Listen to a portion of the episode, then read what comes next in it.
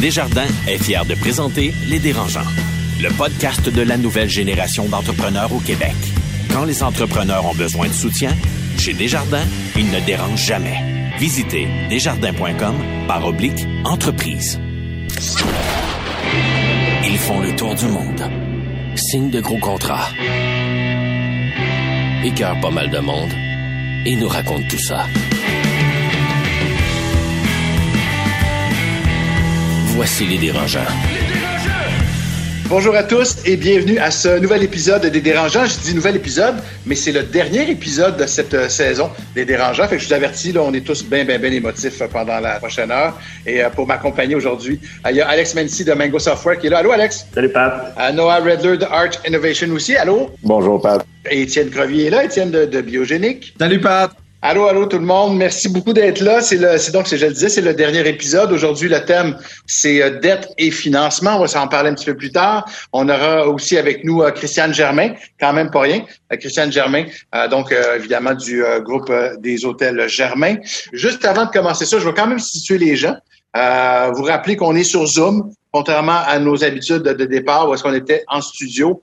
Euh, et évidemment, ben, c'est parce qu'on est le 25 juin. La pandémie n'est pas terminée. Euh, elle est loin d'être terminée. Mais donc, euh, c'est ça, l'enregistrement se fait euh, le 25 juin pour vous aider à vous situer. Donc, on y va avec les coups de cœur et les coups de gueule. Je vais débuter avec toi. Tiens, Alex, c'est parti. C'est un coup de cœur ou un coup de gueule? C'est un, coup de gueule. Écoute, durant la pandémie, la plupart des restaurants ont- sont restés en vie en utilisant des services comme Skip the Dishes ou DoorDash. Et là, maintenant que leurs salles à manger sont réouvertes, je me rends compte qu'un paquet de restaurants de qui je commandais ont tout simplement quitté ces plateformes-là. Et je trouve ça très dommage parce que c'est une opportunité d'agrandir leur clientèle. Leurs salles à manger sont pas ouvertes en totalité en ce moment et ils font juste simplement m'abandonner en tant que client. Moi, si j'avais un conseil à leur donner, j'aurais mis des petits euh, flyers après ma commande, dire Hey, viens nous voir en salle à manger, on va te donner un rabais, quelque chose de genre, au lieu de tout simplement rejeter du revers de la main ma clientèle. Donc, c'est vraiment désolant pour une industrie qui euh, tire de la patte et qui va avoir beaucoup de misère dans les prochains mois. Je trouve que c'est pas une très bonne attitude. Sans abandonner, Alex? Oui, je me sens abandonné. Je ne pouvais pas commander mon repas favori, Pat. Noah, est-ce que c'est un coup de cœur ou un coup de gueule? Ah, ça va être un coup de cœur aujourd'hui. Euh, en fait, euh, notre ami Étienne m'a partagé un article qui annonçait que le gouvernement ontarien a, décidé d'apporter des changements assez importants au curriculum de mathématiques où ils vont introduire euh, aux élèves ontariens euh, pour apprendre à coder et établir un budget dans leur salle de classe. Ah, ça, c'est pour les écoles primaires. Et je trouve ça assez hot parce que c'est quelque chose qui euh, sont des compétences qui sont assez importantes dans la vie, euh, de plus en plus imp- important, euh, particulièrement quand les gens veulent devenir entrepreneurs. Et ce n'est pas vraiment abordé comme sujet dans les écoles primaires. On attend très longtemps avant euh, de vraiment euh, avoir cette expérience. Alors, félicitations et j'espère de voir ça ici au Québec. Effectivement, belle initiative. Tu as fait raison. Euh, Étienne, est-ce que tu y vas d'un d'un coup de cœur, d'un coup de gueule aujourd'hui? Comment te sens-tu?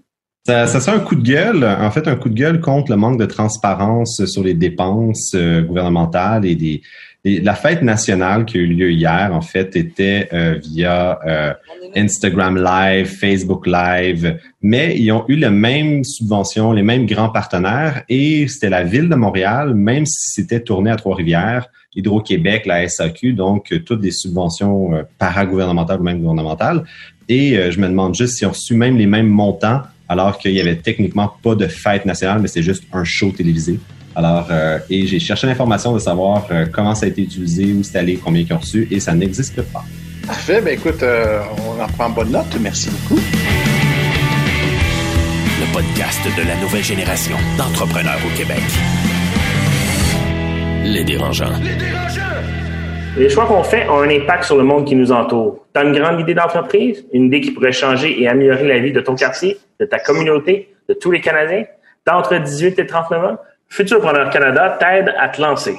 Tu le sais, développer un produit, créer un site web, ça prend du cash. Et la bonne nouvelle, c'est que Futurpreneur, c'est le seul organisme national sans lucratif à offrir du financement pouvant atteindre 60 000 du mentorat jusqu'à deux ans et des ressources gratuites aux nouveaux propriétaires d'entreprises. De quoi te faire commencer du bon pied. Comme des milliers d'entrepreneurs, fais le choix de bâtir une grande économie canadienne.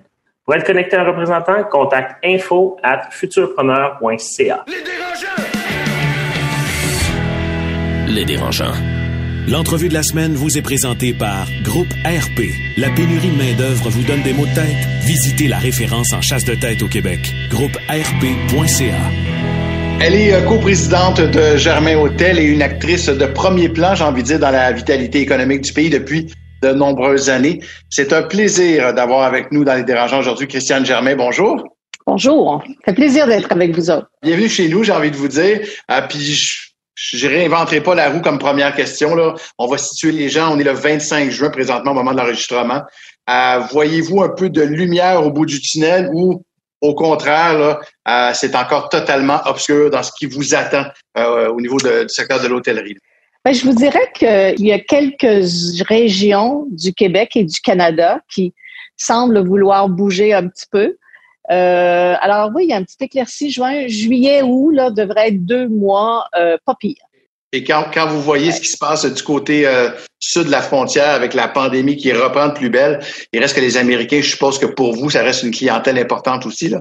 La clientèle américaine est une clientèle importante, surtout pour les centres-villes. Quand je pense à, à, Montréal, quand je pense à Toronto, c'est des clientèles effectivement qui, euh, qui sont essentielles. Et là, on le voit, là, quand je dis qu'il y a certaines régions où on voit des éclaircies, c'est plus du Charlevoix, du Ville de Québec, euh, dans l'ouest, euh, Saskatoon, euh, Calgary, mais les centres-villes comme euh, Toronto, Montréal, c'est actuellement là, c'est c'est très c'est très plat. Et effectivement, je pense que tant et aussi longtemps que la clientèle internationale américaine internationale ne sera pas ne sera pas en mode voyage, ben on va c'est ça, ça va prendre du temps. Ça va prendre du temps.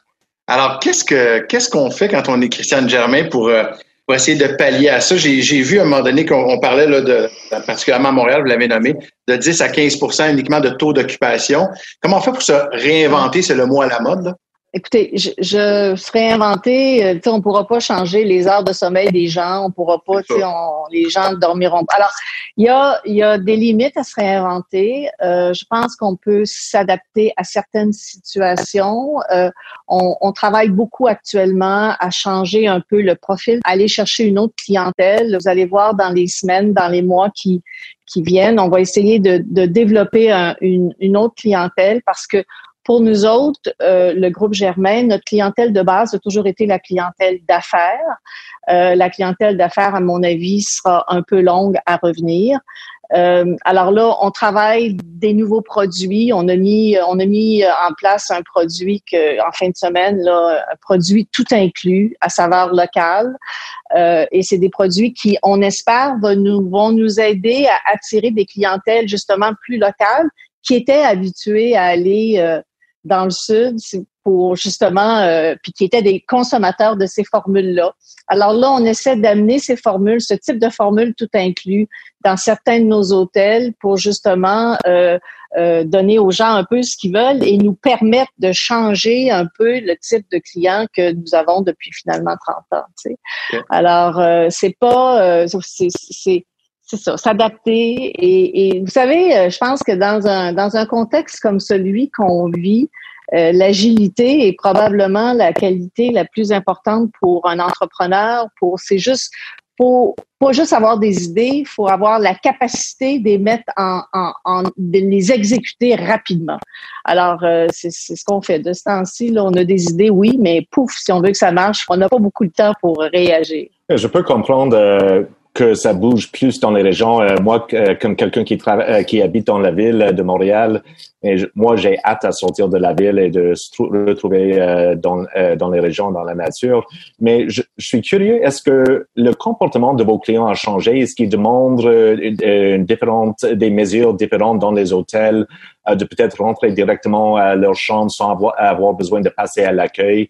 Euh, qu'est-ce qui change avec vos interactions? Pour répondre à la question, oui, effectivement, là, on, la propreté dans un hôtel a toujours été un élément important, mais c'était pris pour acquis.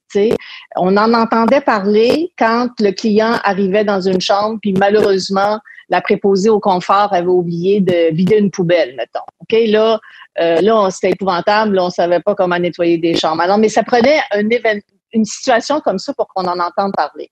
Aujourd'hui, les gens appellent, demandent des informations, puis ils nous parlent de la propreté, puis qu'est-ce qu'on fait pour nettoyer les chambres, ils nous en parlent beaucoup plus qu'avant. Ils veulent savoir, tu sais, à la limite, là, les produits qu'on utilise, puis quelles sont les mesures. Bon. Alors, et c'est tout à fait normal. Euh, puis, tu sais, je dirais que les gens qui vont dans les hôtels, c'est pas la catégorie des anxieux. Sais, dans cette dans cette histoire qu'on vit là, dans, il y a des gens qui sont très anxieux, qui ont peur que le le virus saute sur eux autres, puis ils sont toujours très très nerveux. Ces gens-là, ils voyagent pas. Ils vont rester chez eux, puis ils vont rester dans leur environnement immédiat, puis ils vont être très, très prudents.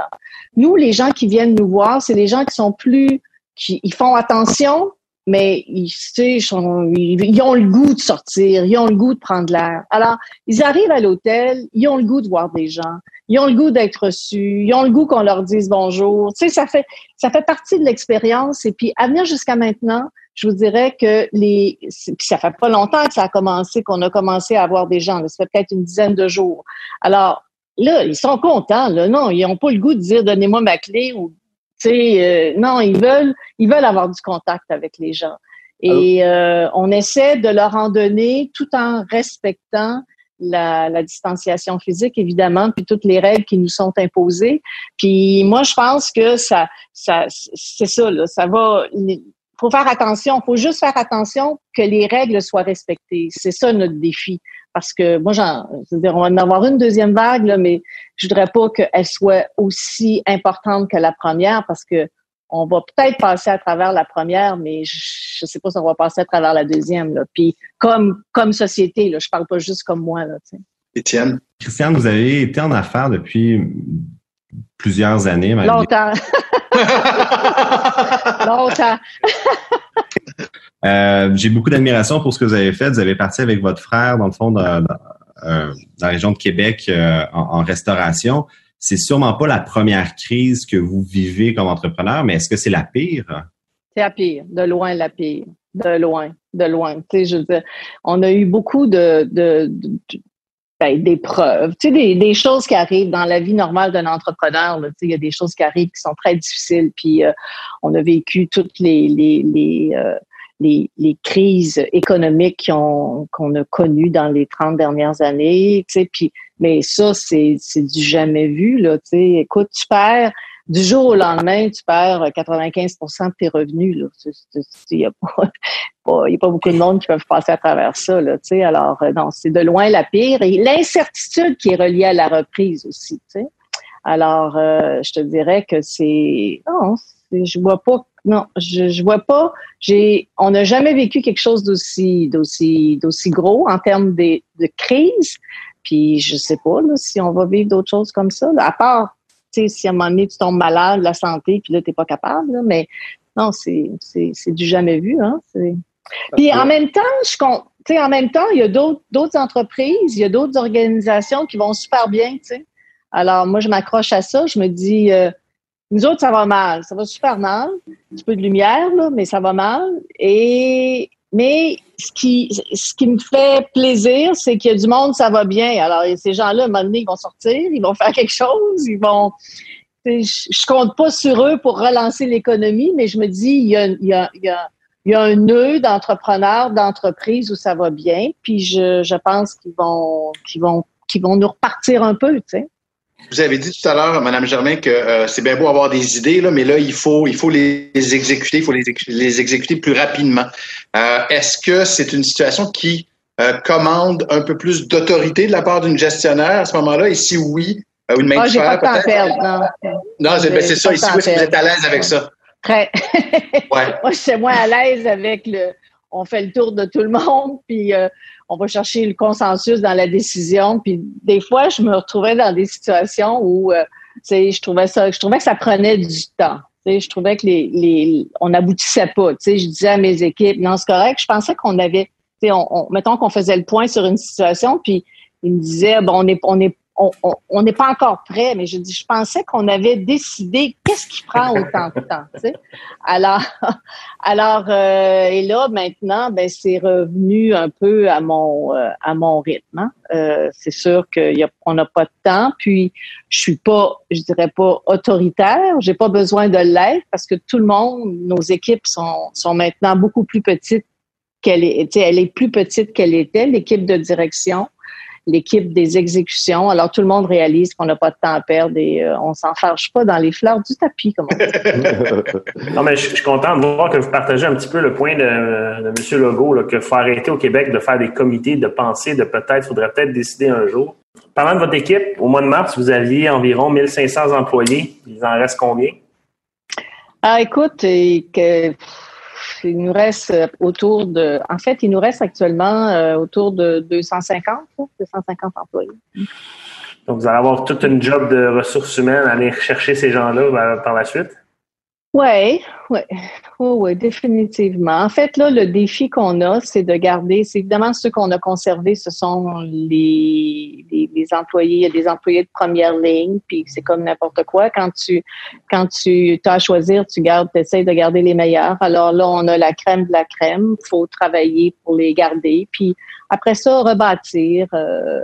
Mais moi, je vous dirais que si j'ai du monde, si j'ai des clients, rebâtir, c'est pas un stress pour moi. Tu sais, euh, donnez-moi de la business, donnez-nous de la business là, puis on va rebâtir, on va rebâtir. C'est pas, euh, ça me stresse pas ça. C'est juste, faut juste passer au travers. C'est ça qui, euh, qui est pas facile. Alors, j'imagine que vous êtes en train de faire beaucoup de planification stratégique en ce moment et euh, planifier pour tous les scénarios qui peuvent arriver. Mais aussi, je suis curieux, comment est-ce que vous êtes en train de innover dans votre domaine? Est-ce que dans votre modèle d'affaires, dans l'interaction avec avec les visiteurs, vous avez mentionné que cette expérience, les gens cherchent toujours à être accueillis, et de euh, rencontrer des gens. Mais moi, you know, moi peut-être je suis, euh, je suis un peu trop geek, mais moi j'aimerais vraiment avoir une application Germain où je peux faire mon réservation et passer directement à ma chambre. Est-ce que vous êtes en train de réfléchir sur ce genre de euh, différents modèles ou différents aménagements dans votre industrie? Ben, c'est intéressant que vous parliez de ça. C'est à titre d'exemple, on avait euh, on avait débuté un, un, prototype à l'aéroport de Pearson pour des enregistrements sur euh, kiosque, euh, l'enregistrement automatisé. Et euh, on avait justement, on avait c'était long.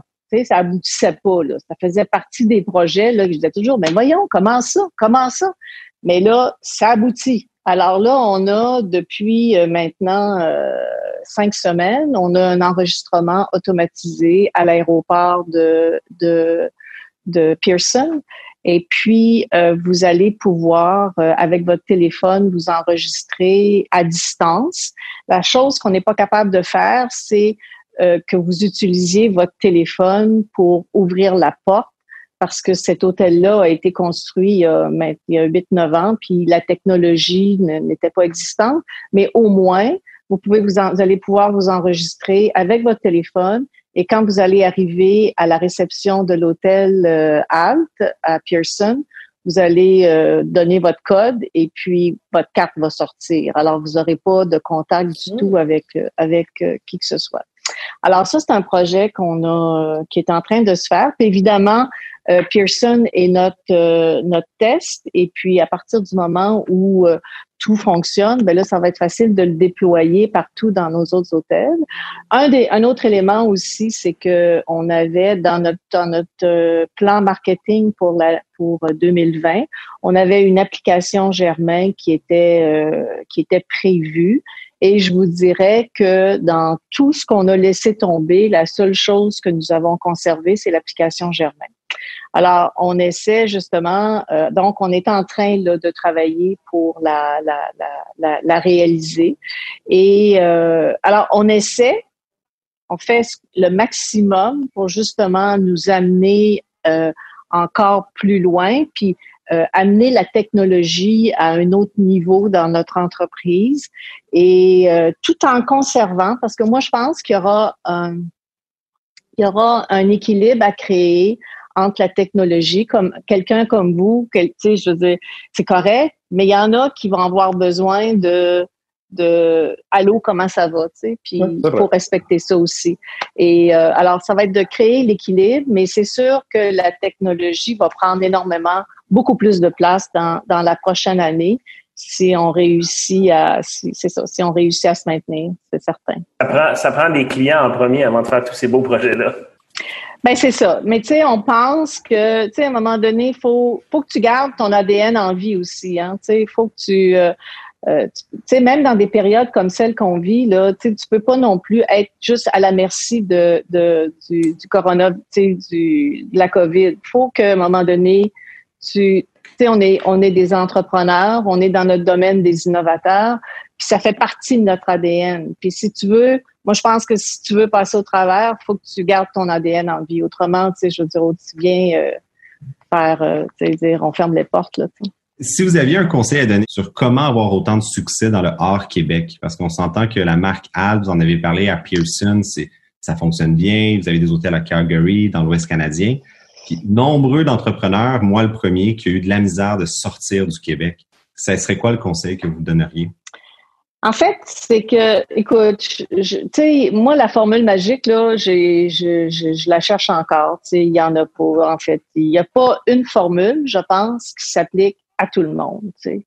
Alors, moi, ce, que, ce qui a marché pour nous autres, je pense, c'est que on, nous autres, quand on s'est, quand on, on a commencé, parce que le premier marché qu'on a développé, c'était le marché de l'Ontario. Et euh, puis évidemment, tout le monde nous disait, euh, tout le monde nous disait, allez pas là, vous allez vous casser à Margoulette. Puis tu sais, je c'est, Et euh, puis ce qui est intéressant aussi, c'est que quand on a ouvert notre premier hôtel à Toronto, c'était en 2003 et c'était l'année du, du SARS, du SRAS, sais, quand euh, il y a eu le, SARS à Toronto, là, nous autres, on ouvrait un hôtel, alors que l'Organisation mondiale de la santé disait à tout le monde à travers euh, la planète, allez pas à Toronto parce qu'il y, y, a une épidémie puis vous pouvez mourir, tu sais. Nous autres, on ouvrait un hôtel. Alors, ça a été extrêmement difficile, c'est certain, parce qu'il n'y avait pas personne.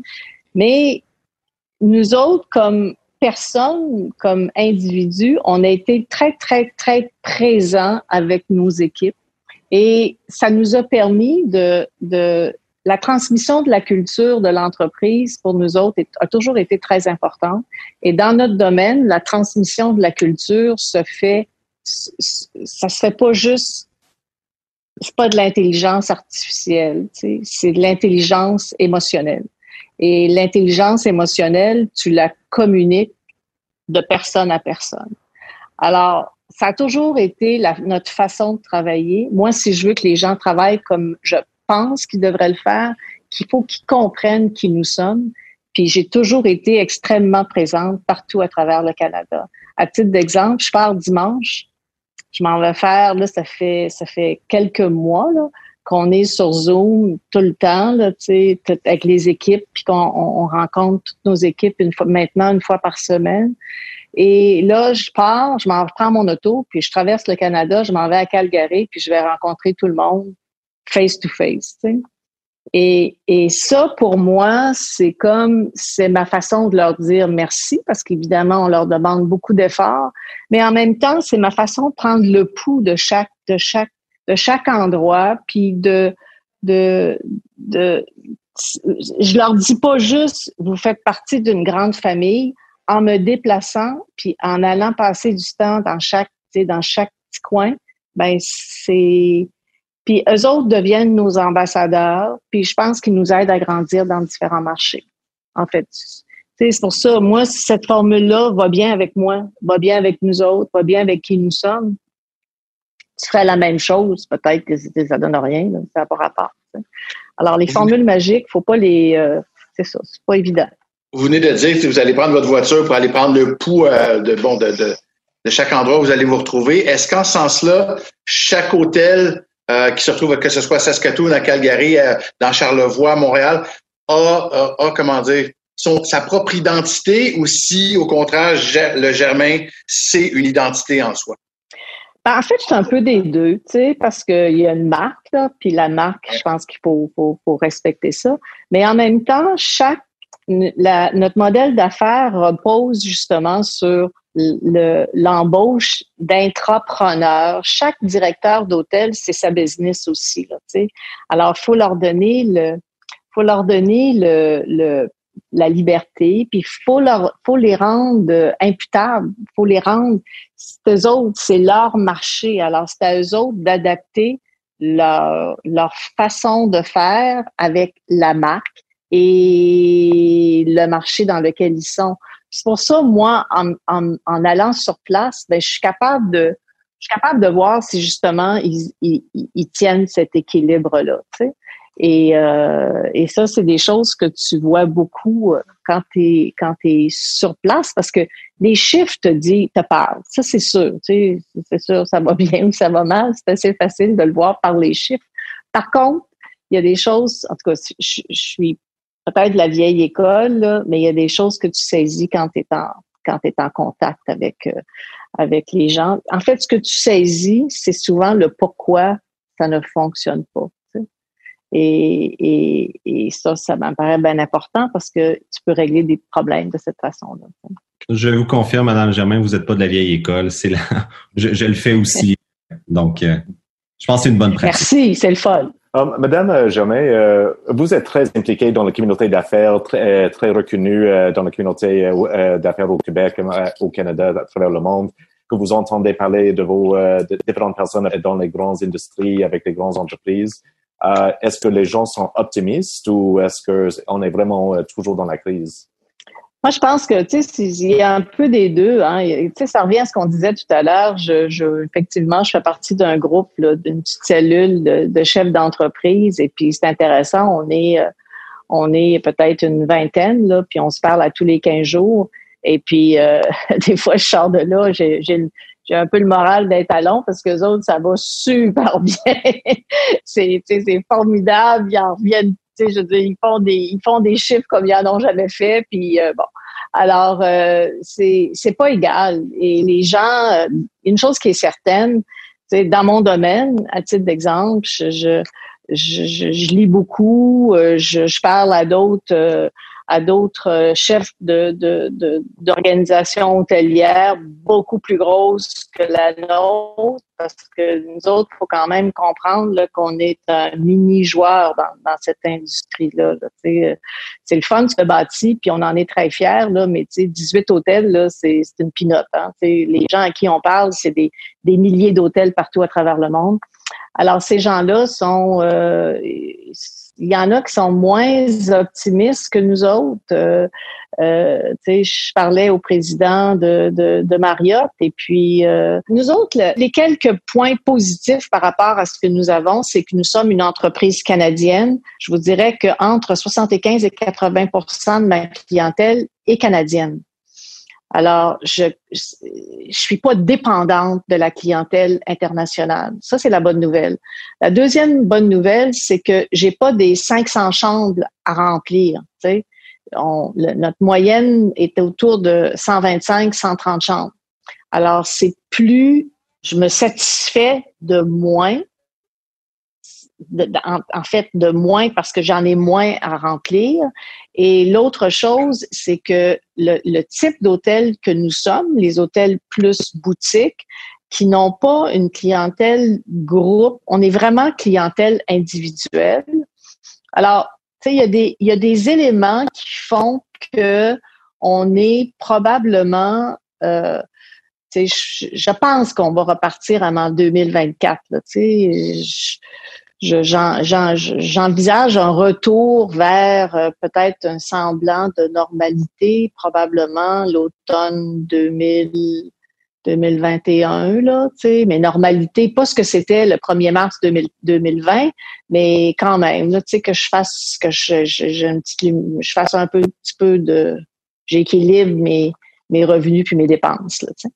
Parce ben, qu'actuellement, j'ai un burn. là, je, je, me trouve très hot parce que j'entends plein de startups dans la technologie, puis ils parlent toujours de burn rate. Là. Ben là, là, je suis dans le burn rate. Là, je sais que c'est. Là, c'est juste du burn en ce moment. là, là, moi, là, là, je suis burn à mort. C'est incroyable. Alors là, c'est, c'est mon côté, euh, c'est ça, je me sens hot, là, tu sais, j'ai un burn rate de temps, là. euh, vu que vous amenez le sujet des startups, euh, beaucoup de grandes entreprises comme la vôtre ont sollicité ou pas directement, m'ont demandé que le gouvernement envoie plus d'aide financière. Notamment, vous avez parlé beaucoup pour, euh, avec le ministère du Tourisme pour aider l'industrie en général. Et dans l'entrevue que j'ai écoutée, vous disiez que vous, vous ne vouliez pas endetter supplémentaire, supplémentairement votre entreprise parce qu'un hôtel a déjà beaucoup de dettes quand ça ouvre. Qu'est-ce que vous dites aux plus petites entreprises qui, eux, n'ont euh, pas accès directement à cette aide-là du gouvernement? Bon, on a tout eu le fameux prêt de 40 000 mais ça reste un, prêt. Euh, mais pour certains entrepreneurs, pour garder tout ce qu'ils ont bâti, c'est des économies personnelles qu'on on pelte dans l'entreprise. C'est quoi votre point de vue là-dessus? Ben, je vous dirais qu'à ce niveau-là, là, on parle des petits entrepreneurs, là, des, des, des économies personnelles. Euh, même les grands entrepreneurs vont probablement en arriver là aussi. Là, faut pas se compter l'histoire. Là, c'est pas, euh, il n'y a pas juste les petits entrepreneurs qui vont avoir à faire ce genre de, à vivre ce genre de situation-là. Euh, puis je suis pas une experte en finance, là, puis euh, je suis pas une experte en créativité financière non plus. Mais euh, les, prêts de 40 000 pour les petits entrepreneurs et même les prêts de, de 400 000 que le gouvernement québécois a, a mis sur pied, là, moi je pense que c'est des mesures, c'est des mesures pour nous autres qui sont un peu plus un peu plus difficiles à, à utiliser, mais les, les plus petits entrepreneurs, je pense que c'est quand même, les taux d'intérêt sont quand même assez bas. Il faut comprendre que le gouvernement a pas voulu, euh, a pas voulu euh, nous, nous, investir euh, sans, sans retour dans notre industrie.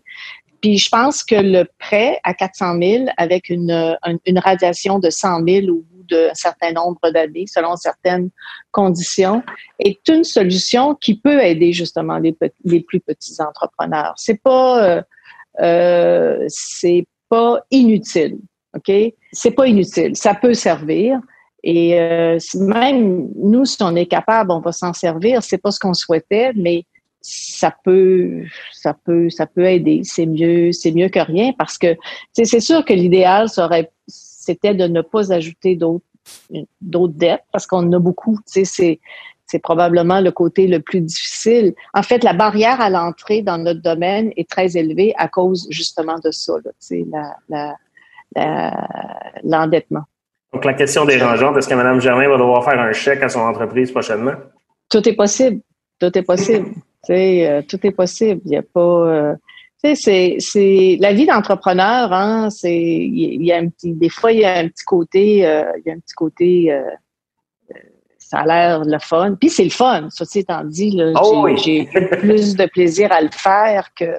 Mais l'entrepreneur, quand on dit que des fois il se retrouve euh, seul, seul en haut, puis il y a des, il y a des choix à faire des fois qui sont parfois, qui sont parfois difficiles. Puis euh, ça se peut que j'ai à le faire. Euh, puis pour sauver mon entreprise, euh, c'est sûr, voyons donc, tu laisses pas ça aller, là, tu, sais, tu laisses ben pas tout ben ça, tout, si vous voulez, on a reçu récemment Louis Morissette, qui est impliqué en production télé, dans le monde des spectacles.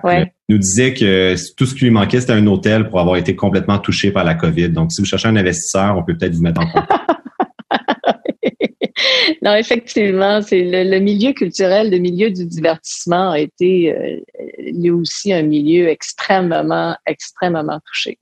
Mais euh, écoute, souvent on dit on a les épreuves qu'on est capable de prendre dans la vie, tu sais, alors euh, on va essayer de, on va essayer de passer à travers.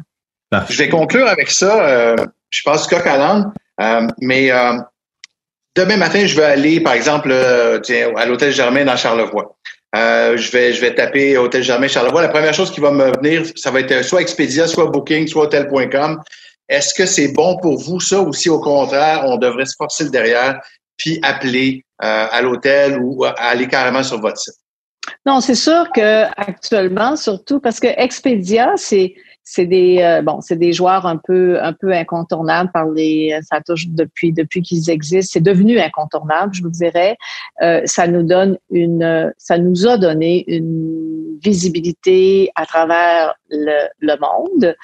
Euh, mais j'ai toujours été très très clair là-dessus, tu sais ça nous coûte cher et surtout actuellement, je vois pas les avantages de réserver à travers Expedia pour à travers Expedia ou Booking.com. Au contraire, euh, et je vous remercie de me donner l'opportunité de le dire parce que vous allez réserver sur notre site euh, premièrement, c'est beaucoup plus facile, à titre d'exemple, s'il arrivait quelque chose, vous réservez pour euh, la deuxième semaine de septembre les politiques d'annulation si on a à annuler parce que il y a une petite il y a une petite deuxième vague dans la région de Charlevoix, puis les gens de Montréal ne peuvent pas venir à Charlevoix, ben, les politiques d'annulation sont extrêmement claires chez nous et euh, vous avez pas de vous avez pas de problème. sais.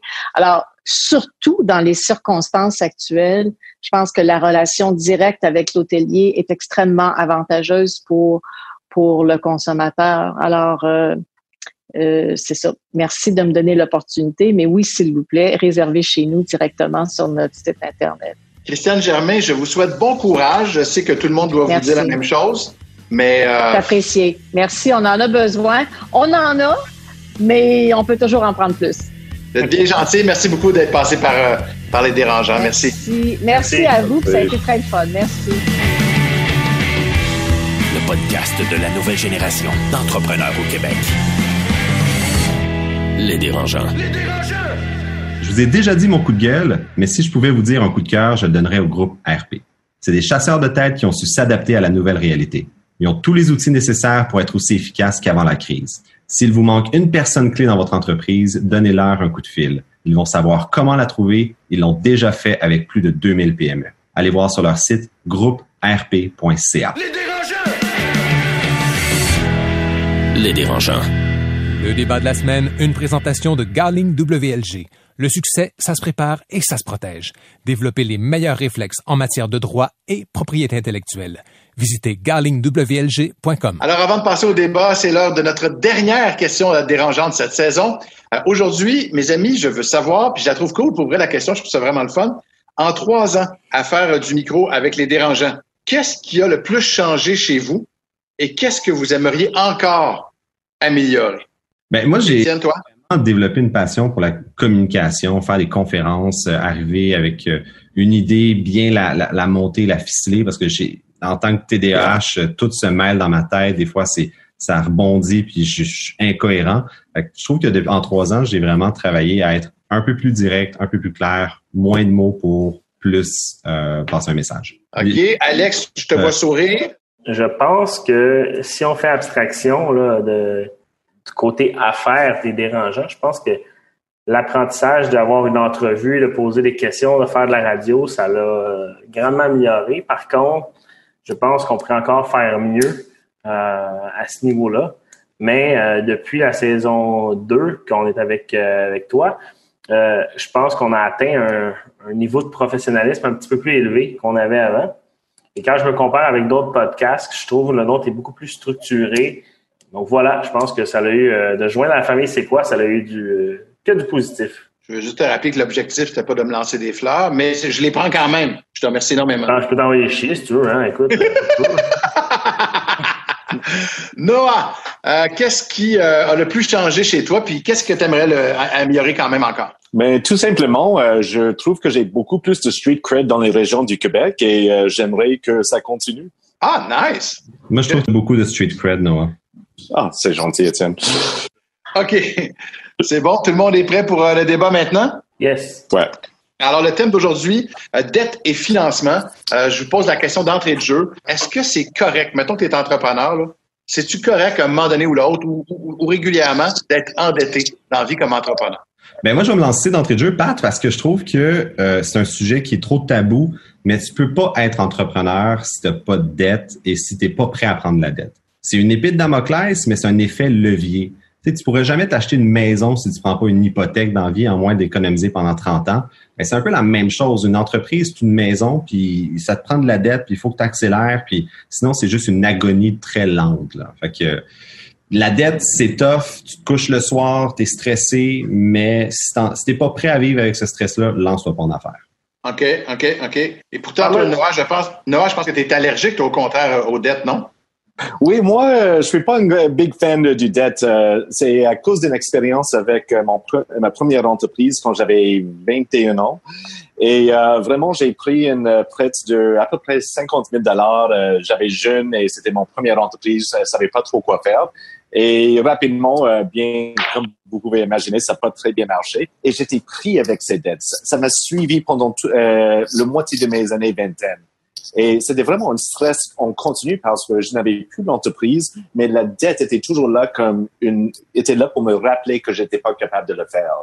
Là, avec mon entreprise euh, actuelle, j'ai vraiment bootstrappé ça de, de la début. J'ai mis 10 000 dollars de ma propre argent euh, pour investir dans et pour vraiment commencer l'entreprise. Mais à part ça, c'est vraiment juste à travers mes ventes. Et juste pour clarifier, je n'ai aucun problème avec la dette. Mais c'est mais faut vraiment penser, c'est quand le bon moment d'aller chercher une prête ou de vraiment s'endetter, parce qu'il faut vraiment avoir un regard sur l'avenir. Là, comme beaucoup d'entrepreneurs, j'ai pris euh, le, la prête de 40 000 dollars euh, euh, proposée par le gouvernement du Canada et ça me fait du bien, mais c'est parce que je sais que euh, je je sais que j'ai quand même un chemin devant moi et je sais comment je vais repayer cette dette. Ils sont des taux d'intérêt assez favorables, pas d'intérêt de tout avant 2022 en tout cas. Mais alors, je pense qu'il y a des autres options et d'aller directement vers ça, au moins que vous avez une infrastructure ou des euh, aménagements euh, importants à faire. You know, je dirais c'est quelque chose, euh, c'est quelque chose qu'il faut éviter parce que n'oubliez pas que c'est quelque chose qui rentre dans votre cash flow dès jour 1. Vous avez une dépense à repayer cette dette tout de suite et ça va toujours être là. Alors, est-ce que c'est vraiment euh, la meilleure façon de, de, financer votre entreprise? Je sais pas. Je lance la question. Moi, moi, ce que j'aimerais ajouter, c'est que ce qui m'a permis, euh, ce que j'ai appris au fil des années, c'est que c'est pas nécessairement la. Quand tu prends une dette, bon, OK, comme je partage la vie d'Étienne, mais à un moment donné, tu n'as pas le choix d'en prendre une. Euh, mais c'est important de choisir son créancier. Euh, parce qu'un créancier, euh, si, exemple, ça va pas bien ou quoi que ça, c'est avec lui que tu vas dealer. Puis je me suis rendu compte qu'il y a certains créanciers dans, que je voudrais pas avoir. Tu sais, le prêt de 40 000 avec le gouvernement, ben j'aime bien avoir le gouvernement comme créancier que euh, une compagnie de financement obscure qui te finance ça à du 15-16 puis qui, sont, qui sont voraces. Donc ça, je pense choisir le créancier, c'est super important. OK, mais justement, moi, je, tu vois, moi, je suis un néophyte là-dedans. Qui peut t'aider à financer euh, une dette? Qui, comment ça fonctionne? C'est-tu un Shylock? C'est-tu comme n'importe qui? Ou si c'est euh, c'est plus officiel, mettons? Alors, c'est toujours plus officiel. La seule chose, c'est que tu sais, as des BDC, des PME Montréal, tu as des. Énormément beaucoup de créanciers. On a, as Futurpreneur, qui est un de nos commanditaires. Euh, mais il faut faire attention à ce que tu donnes en garantie aussi. Parce que plus ton entreprise est jeune, plus tu vas mettre, euh, tu vas donner un rein ou un bras là, en garantie. Toi, Étienne, à tes débuts, as-tu eu, euh, as-tu eu recours à du financement? Ben clairement, en fait, le premier chèque que j'ai reçu, c'était 50 000 puis c'était la caisse de l'ouest de l'île de Desjardins qui a daigné de nous rencontrer, mais euh, ça a été vraiment euh, game changer. Euh, ça a été un, life saving. Puis après ça, c'était Futurpreneur qui était, dans le fond, un prêt sans remboursement de capital puis sans intérêt la première année. Fait que ça, c'était génial. non, tu payais les intérêts, mais c'était sans remboursement de capital. Fait que ça, ça a été le kick. Je pense que juste là, en financement non dilutif, on est allé chercher à peu près 250 000 donc, c'est vraiment important de bien choisir et de bien négocier aussi sa dette. Tu sais, c'est de ne pas accepter l'offre qu'on se fait nécessairement d'emblée. Tu peux négocier certains termes. C'est ça qu'on a commencé à faire. Nous, au niveau des garanties, euh, par défaut, la banque elle nous demandait de donner notre vie en garantie. on a dit non, regardez, ça fait six ans qu'on existe, on a tout le temps été positif, on a tout le temps bien repayé nos choses. On ne cautionne pas. On ne donne pas de garantie. Donc, euh, puis ça a fonctionné. Donc, ça, je pense que c'est important de bien négocier à ce niveau-là. Je te vois, je te vois, Étienne, le regard un peu exaspéré. Euh, non, mais vas-y donc. T'as pas de l'air trop d'accord. Non, mais il y a juste un concept de base parce que, tu sais, un entrepreneur, tu as besoin d'argent. Puis là, pas de dette. Ben, OK, si tu prends pas de dette, fine enough, c'est quoi tes autres alternatives? Ben, c'est lever du capital. Donc, ça faire un appel au capital, tu émets des actions, tu vas chercher un, un, venture capital, un, ange investisseur. Euh, Alex, t'es passé par là, tu as fait rentrer un partner dans le business. Mais on va juste se le dire, ça, c'est le financement qui coûte le plus cher à terme. Un entrepreneur qui se dilue, qui vend des actions de sa compagnie, il laisse beaucoup plus d'argent sur la table que d'aller chercher une dette à 6% mais c'est quoi le problème avec ça, Étienne? I mean, vraiment, particulièrement si vous êtes euh, euh, dans votre première entreprise, si euh, vous êtes vraiment avec un produit qui est un peu plus, risqué, comme avec la technologie, comme avec un restaurant, pourquoi pas aller trouver un investisseur, quelqu'un qui va, oui, partager la richesse, les profits? Vous allez en bénéficier avec une expérience, vous allez gagner un revenu. Oui, vous allez partager dans les profits, mais de ne pas vouloir partager, euh, partager à la fin, oui, je comprends, mais sinon, vous êtes juste en train de euh, partager vos profits avec une banque. Et c'est cette banque qui va recouvrir tous les profits parce qu'il faut repayer cette dette. Alors, d'une façon ou l'autre, c'est quelqu'un qui, va, qui prend cet argent.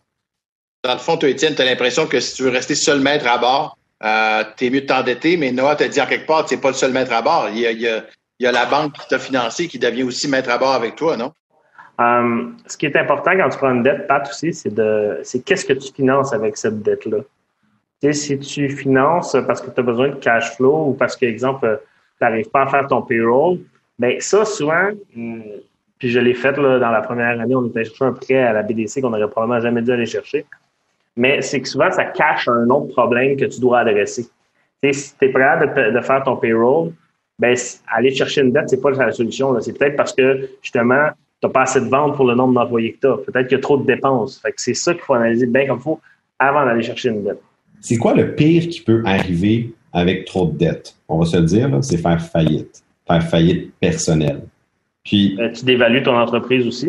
Tu dévalues ton entreprise. Puis, mettons que ton entreprise, ça ne marche pas, puis tu as pris plein de dettes au lieu de plein de financement en capital. Mais ben, c'est que tu vas faire, ton entreprise va faire faillite et toi aussi en perso, tu vas faire faillite. Puis, je trouve qu'il y a vraiment un dogme autour de la faillite où est-ce qu'on on en a peur comme la peste, mais je connais des entrepreneurs qui ont fait faillite. C'est pas si pire que ça. Là. Moi, je, veux juste aborder peut-être cette nuance-là. Bill Gates, un épisode des dérangeants ne serait pas un épisode si je ne citerais pas un entrepreneur. Euh, Gates dit jamais je vais investir dans un entrepreneur qui n'a pas déjà fait faillite parce que tu apprends des choses dans le processus que ça te reste à vie. Puis si tu pour faire faillite une fois dans ta vie, ben je veux pas que ça se passe avec mon cash. Mais l'impression qu'on on a peur de la dette comme la peste pour les mauvaises raisons. Ben, une chose, euh, ce n'est pas vrai du tout que Bill Gates n'investit seulement dans des entrepreneurs qui ont déjà plaidé une faillite, euh, qui eu une faillite. Euh. alors, je pense, je, je, comprends le commentaire et ça, effectivement, ça développe des bons instincts et des bons réflexes. Mais est-ce que tu as déjà vécu ça? I mean, vraiment le stress d'avoir zéro crédit, pas capable d'avoir une carte de crédit, pas capable de louer un appart. Peut-être si vous avez euh, de l'argent personnel que vous pouvez, euh, qui peut vous aider à rebondir, mais si vous n'avez pas de skate plan et vous arrivez à, à, des faillites, euh, vous êtes pas mal fucké pendant sept ans. Et ce n'est pas facile d'en sortir. L'avez-vous vécu, ça, Alex ou Étienne, ce moment-là de dire, OK, tabarouette, je m'en dessus, je m'en dessus pas, OK, oui, puis ça se passe comment le soir quand tu te réfléchis avant d'aller te coucher? Étiez-vous bien stressé ou pas? Mais, mais quand tu startes ta business, puis que là, tu vas te chercher un prêt personnel, puis que tu dis que tu es à ton compte, c'est comme si tu avais fait faillite au début de toute façon. Il n'y a personne qui veut te prêter rien ou quoi que ce soit. Tu es, vu comme la peste. Si tu veux t'acheter une maison puis tu viens de starter ta business puis ça fait un an ou deux, euh, bonne chance. Tu as besoin d'avoir des méchants revenus. Là. Je sais pas ce que tu en penses, Étienne, mais moi, c'est quand même très drôle parce que pendant la, la, la, COVID, j'ai pris le temps de faire un peu de ménage dans mes finances personnelles, puis de, de backtracker des comptes. Puis je suis revenu, j'ai tout rentré mes, mes transactions dans un logiciel qui s'appelle Weltica pour euh, voir un peu ce qui s'était passé.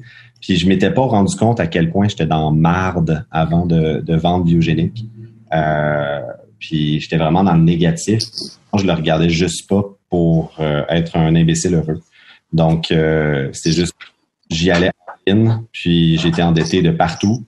Puis euh, c'était des refinancements sur refinancement. Puis mes cartes de crédit n'étaient pas payées. Mais je pense qu'il y avait un peu d'insouciance là-dedans.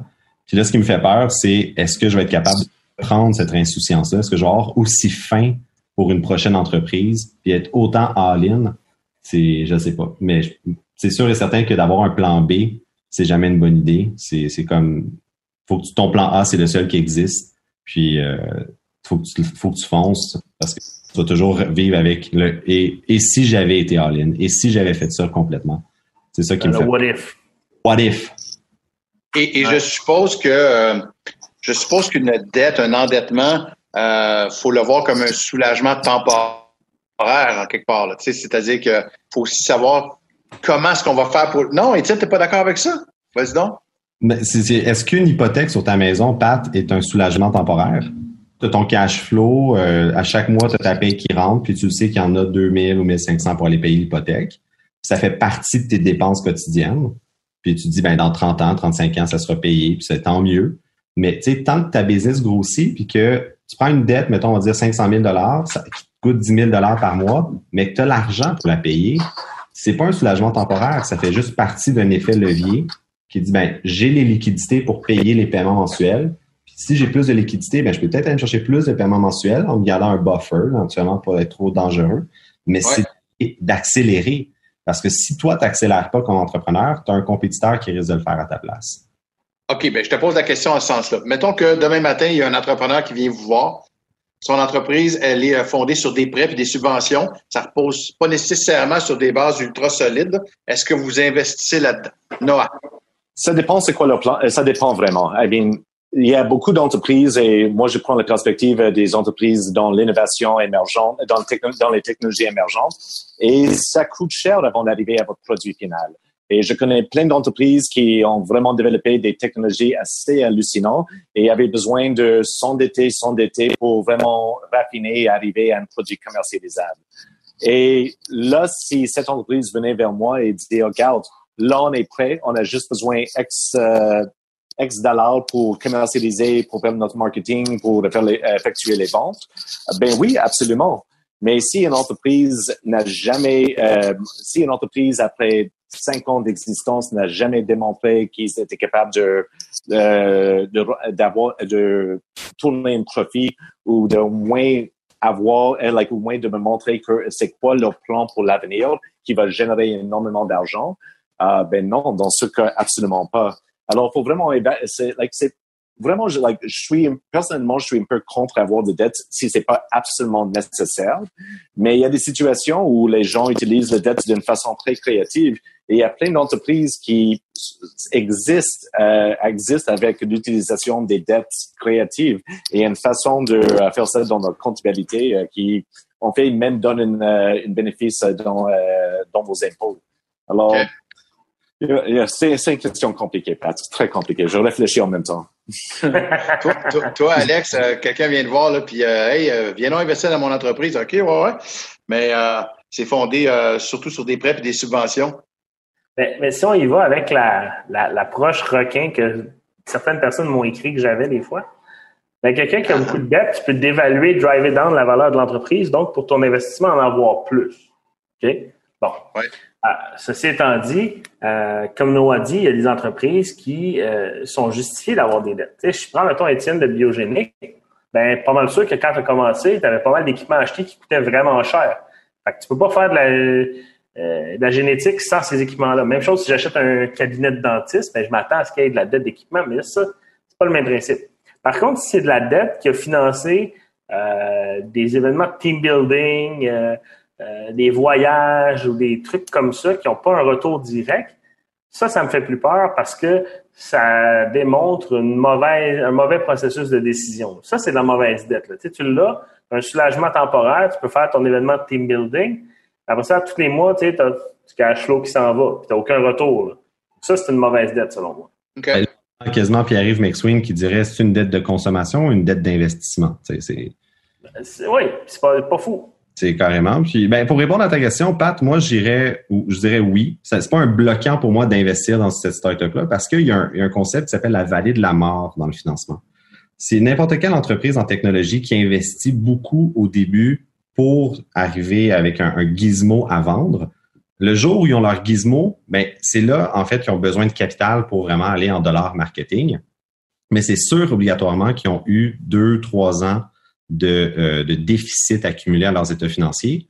Puis euh, au Québec, au Canada, on est connu qu'on a la vallée de la mort, où est-ce que après ce trois ans-là de développement, tu as plein de déficits sur tes états financiers, tu n'es plus finançable, il n'y a plus d'argent disponible. Euh, mais là, c'est là que tu es prêt à vendre, c'est là que tu as besoin de comme déployer. Puis tu es quasiment mieux de transférer ta technologie dans une nouvelle coquille, partir à zéro avec des états financiers tout blancs. Puis là, tu plus finançable que quand tu euh, traîne ton trois ans de dette, finalement. Fait que moi, je trouve qu'il y a des belles opportunités qu'on laisse passer à cause de la vallée de la mort qu'on a Mais, mais c'est un bon point, puis tu as raison. Si on prend, euh, moi et Étienne, on était en Chine, puis on avait avec nous euh, le fondateur de Smart Halo. puis je me rappelle que lui disait, là, moi, j'ai épuisé tout mon financement possible, tous mes investissements possibles. Si je fabrique pas puis je livre pas d'ici la fin du mois, c'est fini. Donc lui, il avait étiré son runway là, au maximum, maximum. Et si c'était pas manufacturier le produit, ben on ne connaîtrait pas aujourd'hui ce produit-là. Donc ça, c'est la vallée de la mort, c'est un phénomène qui est très réel. Oui, puis Xavier. Je pose la question. Ouais, en fait, il y, a, un programme d'investissement Québec euh, c'est Créative Innove ou Innove, je me, je quelque chose comme ça. Qui, qui finance la, la vallée de la mort. Donc, il est tombé vraiment pile poil, mais c'est un que je connais, puis j'en connais pas d'autres. Je, vous pose la question parce que je constate que ça peut parfois être bon, donc, d'avoir recours à certaines subventions, etc., etc. Est-ce que ça vous est arrivé, vous, de, de, regarder parfois puis de, de vous dire, tabarnouche, euh, telle entreprise qui demande encore une subvention. Est-ce qu'il y en a qui, est-ce qu'il y en a qui abusent de subventions? Ben oui. Ben oui. Absolument. moi, moi, je, pense que le, je pense que le COVID en ce moment-là, il y a beaucoup d'entreprises qui, euh, qui utilisent le too big to fail pour aller chercher des subventions. Et quand je vois toutes les compagnies de retail, à chaque jour, il y en a un qui disent qu'ils sont dans la misère, qui vont se mettre sur le sur le, la protection de la faillite. Quand tu lis le texte, tu te réalises qu'ils disent ils vont faire faillite s'ils n'arrivent pas à renégocier leur entente de location commerciale. je pense qu'il y a bien des commerces qui servent du COVID pour dire pour renégocier ces ententes-là, ils ne sont pas si dans la misère que ça. Étienne? Dans le domaine de la santé pharmaceutique, c'est incroyable à quel point toutes les entreprises, les entrepreneurs que je connais ont un poste, une, une personne à temps plein, que sa job, c'est d'écrire des fonds. C'est juste ça qu'elle fait. Puis elle rembourse son salaire. C'est probablement souvent des, PhD, des gens qui ont, qui ont des bonnes jobs mais c'est ça qu'elle fait tous les jours, à screen tous les programmes de subvention, de financement pour aller justement faire euh, des effets leviers là-dessus. Puis, est-ce que c'est une bonne stratégie? Est-ce que n'en est pas une bonne? C'est là, ça existe, mais il y a un côté éthique à se poser de d'avoir quelqu'un à temps plein que son, son bonus à la performance, c'est le nombre de subventions qu'il est capable d'aller chercher. Euh, on dirait que c'est comme pas ça l'entrepreneuriat pour moi, euh, de manière philosophique. Là. Non, à toi? Mais moi, j'ai vu euh, plein de MNDP euh, qui existent que par des subventions. Euh, des entreprises littéralement qui payent leur, la direction des salaires exorbitants, qui ne livrent jamais vraiment leurs produits, qui continuent à faire la recherche et développement ou soit faire un, un peu de service conseil pendant qu'ils développent leurs produits et vit de mois à mois, de subvention à subvention. J'étais même à une table ronde avec plusieurs entrepreneurs qui plaignaient qu'ils avaient plus accès à des subventions après avoir allé déjà chercher presque 7 millions de dollars auprès du gouvernement dans 5 ans. Et il n'a jamais tourné un profit. Il n'a il, jamais vraiment vendu des services, mais lui gagnait un salaire de 150 dollars par, euh, par an. Il, euh, il, euh, il, promenait dans son Mercedes, et, mais par contre, il a besoin d'une autre subvention. Alors, ça existe pour les grands, mais il y a aussi des gens que, euh, un peu comme euh, Étienne avait mentionné, qui sait comment jouer le jeu des subventions et qui peut et si tu connais euh, si tu connais, connais comment euh, si tu sais comment le système fonctionne et tous les buzzwords à utiliser comment remplir tous les formulaires tu peux vivre par des subventions pendant plusieurs années euh, ici au Québec euh, mais il y a une question d'éthique et ce n'est vraiment pas quelque chose que euh, c'est vraiment pas quelque chose où j'approuve. Mais regarde, je, je, vais reprendre un point, Pat. Ta question, c'était est-ce qu'on investirait dans une start-up que son, est, assez bâtie avec des subventions puis de la dette? Il, y a deux éléments dans ta question. Il y a subvention et il y a dette.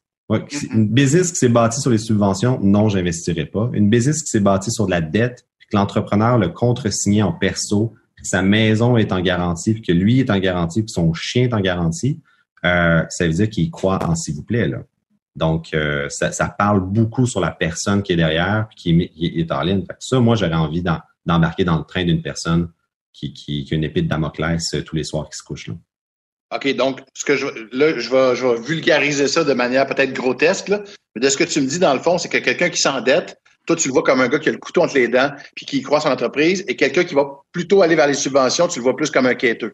Ben, ouais, il y, a un côté de, tu le goût du sang quand tu as de la dette parce que ça, ça veut dire que tu, demandes une subvention si justement tu es rendu là, mais si toi, tu n'as pas mis une scène ou un dollar de dette de garantie dans ton entreprise, mais que tu vas demander 7 millions, comme nous a dit, j'ai un peu de misère avec ça, comme entrepreneur. Je suis tout à fait d'accord avec ça. Étienne, Alex, Noah, merci beaucoup pour ce débat. Civilisé quand même, mais toujours aussi franc. Le podcast de la nouvelle génération d'entrepreneurs au Québec. Les dérangeants. Les dérangeants! C'est quoi le problème? Une présentation de Desjardins Entreprises, fière d'encourager la coopération entre entrepreneurs partout au Québec. La question du public aujourd'hui nous vient de Raphaël Poirier, qui est vice-président chez SLRR, qui est un cabinet de traduction offrant des solutions langagières complètes aux petites, moyennes et grandes entreprises. Alex, est-ce que tu veux nous lire la question? Bien sûr. Avec la diminution des demandes de services en cabinet, seriez-vous plus en mode investissement massif en marketing pour aller chercher le maximum de contrats ou seriez-vous plutôt porté à diminuer les coûts en marketing le temps que l'économie se replace? Qui veut répondre à ça? Ben, moi, je peux me lancer parce que, en effet, le service, c'est censé être proportionnel à tes revenus. tes dépenses sont proportionnelles à tes revenus. C'est ça la base du service. Quand tu as un produit, ça peut être beaucoup plus, l'équation est différente. Mais si tu n'as pas de contrat qui rentre, techniquement, tu n'es pas censé avoir personne à payer. Mais donc, est-ce que ton dollar marketing pour aller chercher des contrats euh, devrait être là maintenant?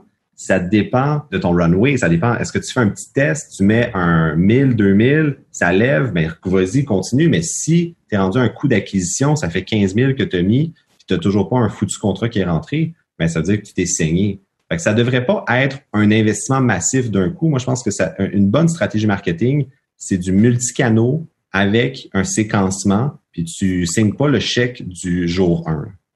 Ouais, je suis d'accord avec cette approche-là. Puis je dirais, je renchérirais en disant de ne pas mettre du marketing dans des secteurs que tu sais que ça fonctionnera pas. Par exemple, nous, on, on a un produit pour la construction, mais on sait qu'en ce moment, c'est pas le temps. La construction va de repartir. Les gens, ils sont débordés d'ouvrages, ils n'ont pas d'argent, ils ont du manque à gagner. Donc, faire des pubs en ce moment, c'est pas le bon moment. Il faut attendre un peu plus tard. Donc, on va canaliser l'argent vers d'autres secteurs que les autres sont possibles. Tu sais, ça n'a rien de faire une pub pour euh, euh, des pelles à neige, c'était du 24 juillet. Mais oui, euh, ben oui, moi aussi, je suis une firme de service et je sais que ça va être assez difficile pour nous d'aller chercher des nouveaux clients dans cette période. Alors, et de plus en plus, je sais que les médias sociaux, tous les pubs en ligne sont un peu inondés avec euh, du bruit et les gens un peu sont en train de, de de regarder euh, les médias sociaux parce qu'il y a trop de mauvaises nouvelles. Alors moi, qu'est-ce que j'ai fait, j'ai commencé à faire du cold calling. J'ai appelé tous mes anciens clients, mes leads, à tous les gens dans mon réseau pour parler que j'étais prêt à aller euh, démarrer des nouveaux mandats et de juste s'assurer que j'étais sur le radar parce que je ne croyais pas que je pouvais vraiment investir pour aller chercher du business dans cette période. Euh, je vais avoir besoin d'attendre euh, à cet automne ou peut-être même hiver 2021.